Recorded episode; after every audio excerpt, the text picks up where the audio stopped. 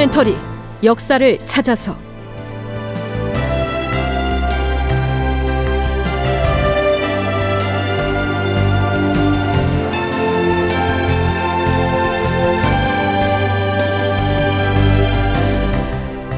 제 1175편 폐세자 부부의 비극적인 최후 극본 이상락 연출 황영선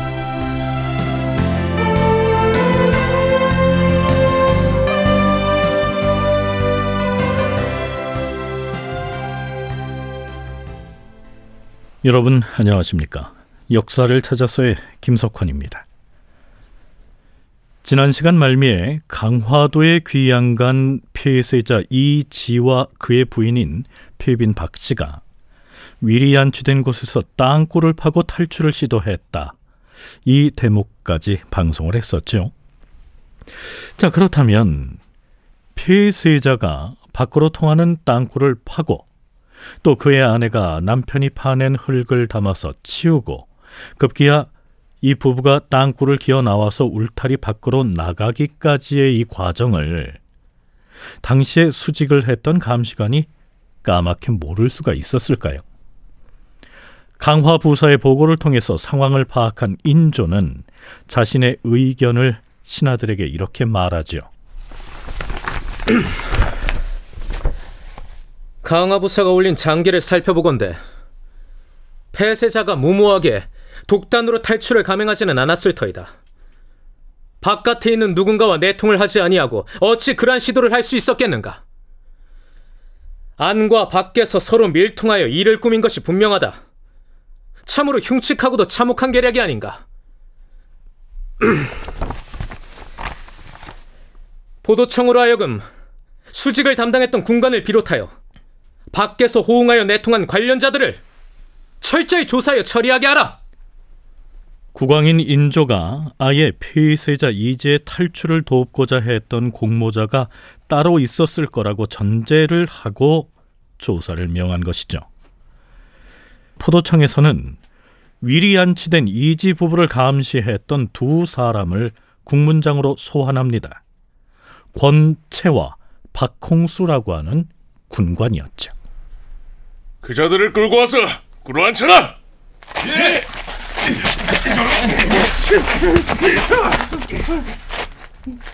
지금부터 묻는 말에 짓고 하렸다. 폐쇄자가 위리 안치된 곳에서 울타리 밖으로 탈출을 하였다가 붙잡힌 희대의 사건이 발생하였다. 너희들은 그곳의 수직을 맡은 관리인 바에 그 기밀을 전혀 알아채지 못했다는 것이 말이 되느냐? 최소한 눈을 감아주거나 심지어는 너희들이 탈출을 도왔던 것이 아니냐? 아, 아, 아 닙니다, 포도대장 나리. 저희들은 마음을 다해서 철저하고도 엄밀하게 수직 임무를 수행해 왔습니다. 아무리 감시를 철저히 하더라도 울타리 안에서 굴을 뚫어서 탈출을 하다니 그것은 정말 뜻밖의 일이었습니다. 누가 그런 일이 있으리라고 생각이나 했겠습니까? 수직을 맡았던 권채라고 하는 군관은 피해자의 탈출 사실을 까마득히 몰랐다고 이렇게 완강하게 잡아떼는데요.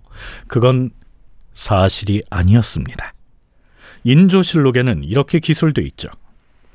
그때 마침 반정 공신 중에 한 사람인 김경진이 포도청에 찾아와 말하기를 유희분이 부리던 하인 중에서 이말질수라는 자의 행적이 매우 의심스럽다고 하였다. 그 말을 듣고 포도청에서는 그 자를 체포한 뒤 국문장으로 끌고 왔다. 유희부는 박승종, 이이첨과 더불어서 이른바 삼창이라고 불리던 광해군의 측근 실세였습니다. 그의 종이었던 이말질수가 국문을 받게 됐다는 얘기입니다. 너는 저쪽에 있는 권채라는 자를 평시 알고 있으렸다. 누, 누군지 저를 잘 모릅니다요. 모른다고 하였느냐? 여보라! 저자가 사실을 토설할 때까지 장을 쳐라! 네! 한 대야! 두 대야! 세 아니, 아니, 뭐, 말, 말하겠습니다. 말, 말하겠습니다. 사실대로 고하겠습니다. 멈춰라. 그래, 사실을 말해보아라. 폐쇄자를 감시하는 권치하고는 무슨 작당을 하였느냐? 일찍이 권채라는 자하고는 궁궐 신축도감에서 장절로 함께 근무를 했었기 때문에 서, 서로 친분이 있었습니다요. 그런데 지난번에 권채가 강화도에서 노비를 보내서 저에게 전하기를 이곳 강화의 위리한 지중인 세자께서 장차 굴을 뚫고 탈출한 다음에 배를 타고 도주하려는 계획을 세우고 있네. 그러니 두모포에 가서 가팔리라는 뱃사람을 만나게. 가팔리한테 배 한 척을 마련하여 갑고주로 올 수 있도록 자네가 주선을 좀 해주게. 이렇게 부탁을 해왔습니다요. 그래서 어찌하였느냐? 권채가 부탁한 대로 하였느냐? 옛날이 시킨 대로 배 한 척을 예약해 놓은 다음에 그 권채가 있는 곳으로 갔더니 권채가 다시 이렇게 말했습니다요. 이제 나는 자네가 예약해 놓은 배가 도착할 때까지 기다리다가 세자 저하를 모시고 배를 타고 멀리 도주하려고 하네. 그러니까 폐세자 이지가 아무 대책 없이 땅굴을 파고 위리안치돼 있던 유배지의 울타리를 빠져나온 게 아니라 외부인과 연계해서 구체적인 탈출 계획을 세웠던 겁니다. 자, 그래서 어떻게 됐을까요? 처음에 모르는 사이라고 잡아댔던 권채는 이말질수와 대지를 하자 결국 굴복하였다. 권채와 말질수는 장하에서 죽었다. 궁궐나인 막덕과 여자종 향인은 형신을 받은 뒤에 관청의 노비로 전속시켰다. 권채와 이말질수가 장하에서 죽었다라고 했는데요. 여기서 장은 곤장을 말합니다. 국문 현장에서 곤장에 맞아 죽었다. 이런 얘기지요. 인조실록에는 짧은 문장 한 구절이 더 붙어 있습니다.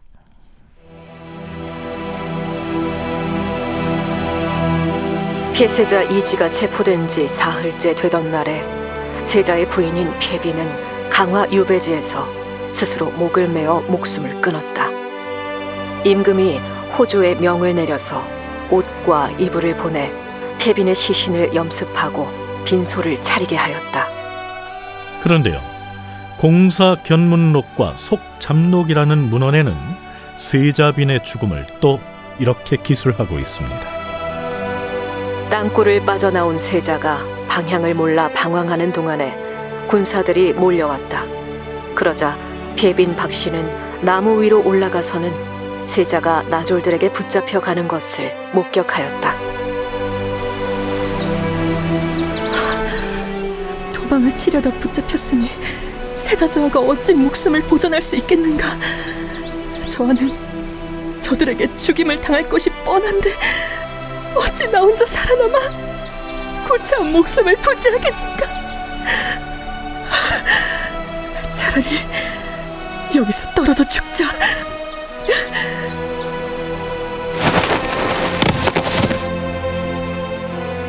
세자비는 일부러 나무에서 떨어졌으나 죽지 않았다. 그러나 사흘 동안 식음을 전폐하다가 마침내 목을 매달아 자살하였다. 세자빈 박씨는 이렇게 비극적인 삶을 마감한 것입니다.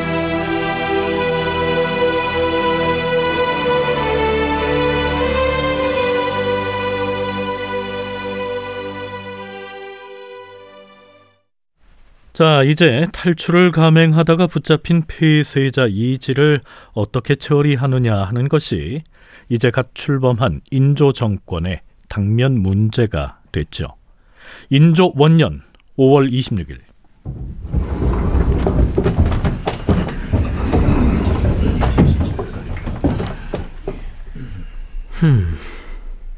양사의 강관들이 무슨 일로 한꺼번에 편전에 들었는가? 전하, 이제는 폐세자 이지를 법에 따라 처단할 일만 남았사옵니다.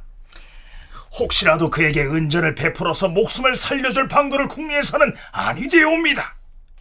지금처럼 위태로운 전국을 맞이하여 이런저런 구구한 생각 때문에 종묘 사직의 대계를 그르치는 일은 결코 해서는 아니되옵니다. 삼가 원하옵건대 전하께서는 대의로서 결단을 내리시어 신들의 여망에 부응하시옵소서. 대가는 이 자리에서 인조에게 대의로서 결단을 내려서 여망에 부응하라 이렇게 주청을 하고 있는데요. 바꿔 말하면 피해자 이지를 처단하라는 것이죠. 인조실록에선 임금은 대간의 주청에 따르지 않았다. 이렇게 간단하게만 기술하고 있습니다. 하지만 인조 반정의 전말을 정리해 놓은 개해정사록에는 인조가 말한 내용이 보다 상세히 기술돼 있습니다. 대간에서 아랫 내용을 듣고 있지 않니 참으로 괴이한 생각을 이기지 못하겠도다. 대의로서 결단을 하라는 말은 대체 무슨 말인가? 폐세자 이지가 땅에 구멍을 판 것은 괴로움을 이기지 못해 행한 일인데 그것이 무슨 큰 죄가 된다는 말인가? 정성을 참작하면 그의 행동이 참으로 가련하지 않은가? 광해군 치세를 돌이켜보면 고륙간에 참변이 없는 애가 없었는데 그대들 보기에 그것이 좋은 일이던가? 그런데 과인이 지금 똑같은 일에 직면할 줄은 생각지도 못하였다. 나는 앞으로 다시는 이 같은 의논을 하지 아니할 것이니 대가는 폐세자의 생명을 보존하려는 나의 뜻을 거역하는 일이 없도록 하라.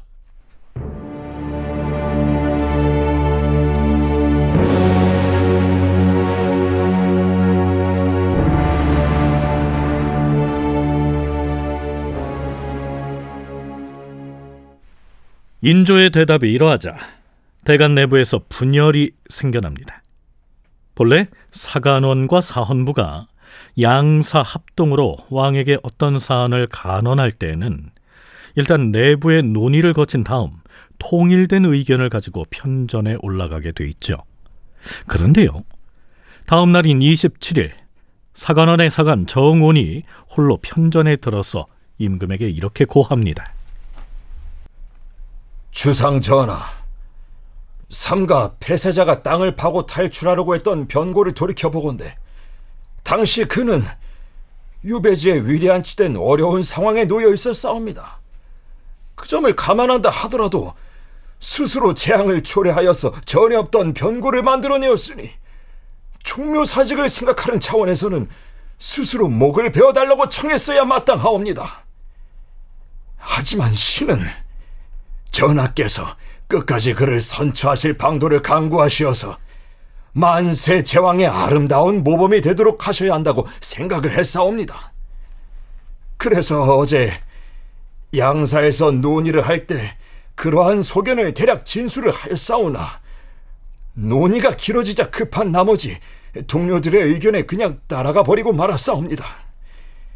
처음에 가졌던 생각을 끝까지 고수하지 못함으로써 하마터면 전하께서 덕을 베푸시는 것을 그르치게 할 뻔했으니 그 죄가 크옵니다. 신을 바직하시옵소서. 그 일로 사직을 할 필요는 없으니 그리 알고 물러가도록 하라. 자신은 인조와 마찬가지로 폐세자를 죽여서는 안 된다는 생각을 가지고 있었으나 대세에 밀려서 자신의 주장을 관철하지 못했다는 것이죠. 폐세자 이지를 대의에 입각해서 처단해야 한다고 목소리를 높였다가 인조가 반대 의견을 표명하자 자신들이 잘못 판단했다고 줄줄이 사직을 청하고 있는데요. 글쎄요, 이 상황 어떻게 봐야 할까요?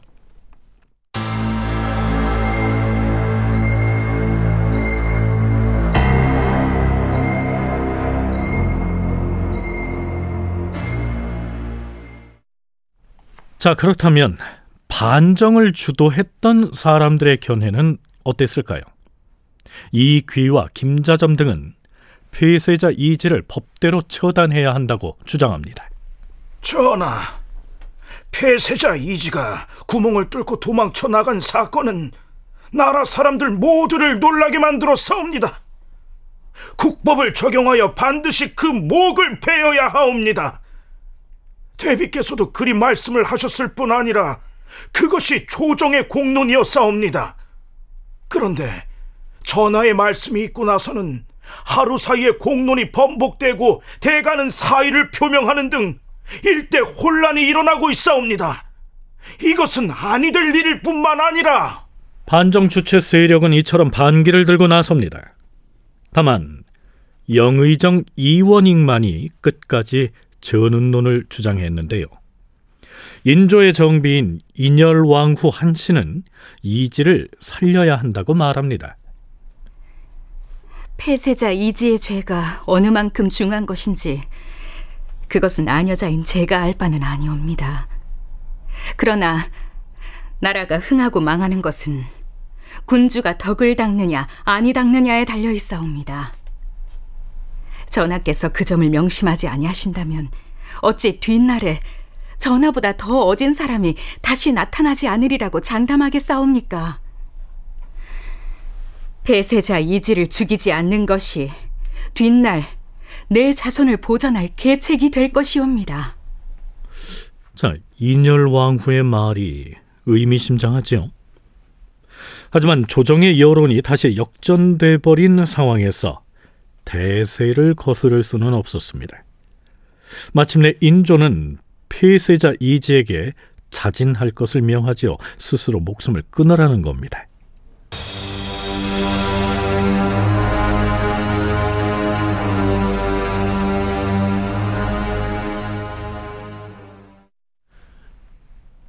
그리고 인조 원년 6월 25일 강화도 유배지 임금이 폐세자 이지에게 죽음을 내렸다. 의금부도사 이유형이 강화도에 가서 이지에게 임금의 교지를 낭독하였다. 이지가 듣고 나서 이렇게 말했다. 알겠노라. 내가 일찍이 자결을 할 줄 몰랐던 것이 아니다. 지금까지 구차히 살아 있었던 것은 부모님의 안부를 알고 나서 조용히 가려고 했기 때문이다. 지난번에 땅굴을 파고 탈출하려 했던 것도 바로 그 때문이었다. 어찌 다른 뜻이 있었겠는가? 이지는 방 안에 들어가서 몸을 씻고 머리를 빗은 다음에 단정하게 관을 쓰고 신발을 갖춰 신었다. 이어서 칼을 찾아 손톱과 발톱을 깎으려고 하였는데 의금부 도사가 허락하지 않았다. 단정히 깎고 가려고 했는데 그러면 죽은 뒤에 좀 깎아주면 좋겠다. 이지는 바닥에 자리를 펴고 촛불을 밝히고는 북쪽을 향하여 두 차례 네 번 절을 했다. 이어서 이지는 세조대, 즉 남자들이 외투를 갖춰 입을 때 매는 허리띠로 목을 메고서 스스로 몸을 당겼으나 세조대의 중간이 그만 끊어져 버렸다. 그러자 다시 명주천의 목을 감고서 몸을 뒤로 힘껏 당겼다. 그리고 이윽고 목숨이 끊어졌다.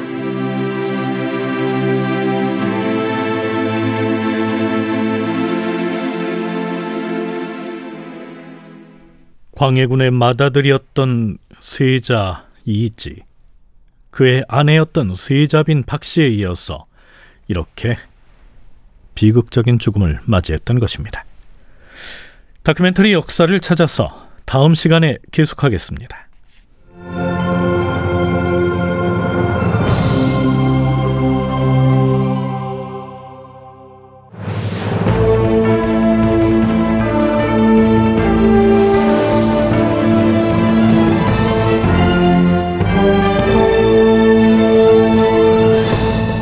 다큐멘터리 역사를 찾아서 제 1175편 폐세자 부부의 비극적인 최후 이상락 극본 황영선 연출로 보내드렸습니다.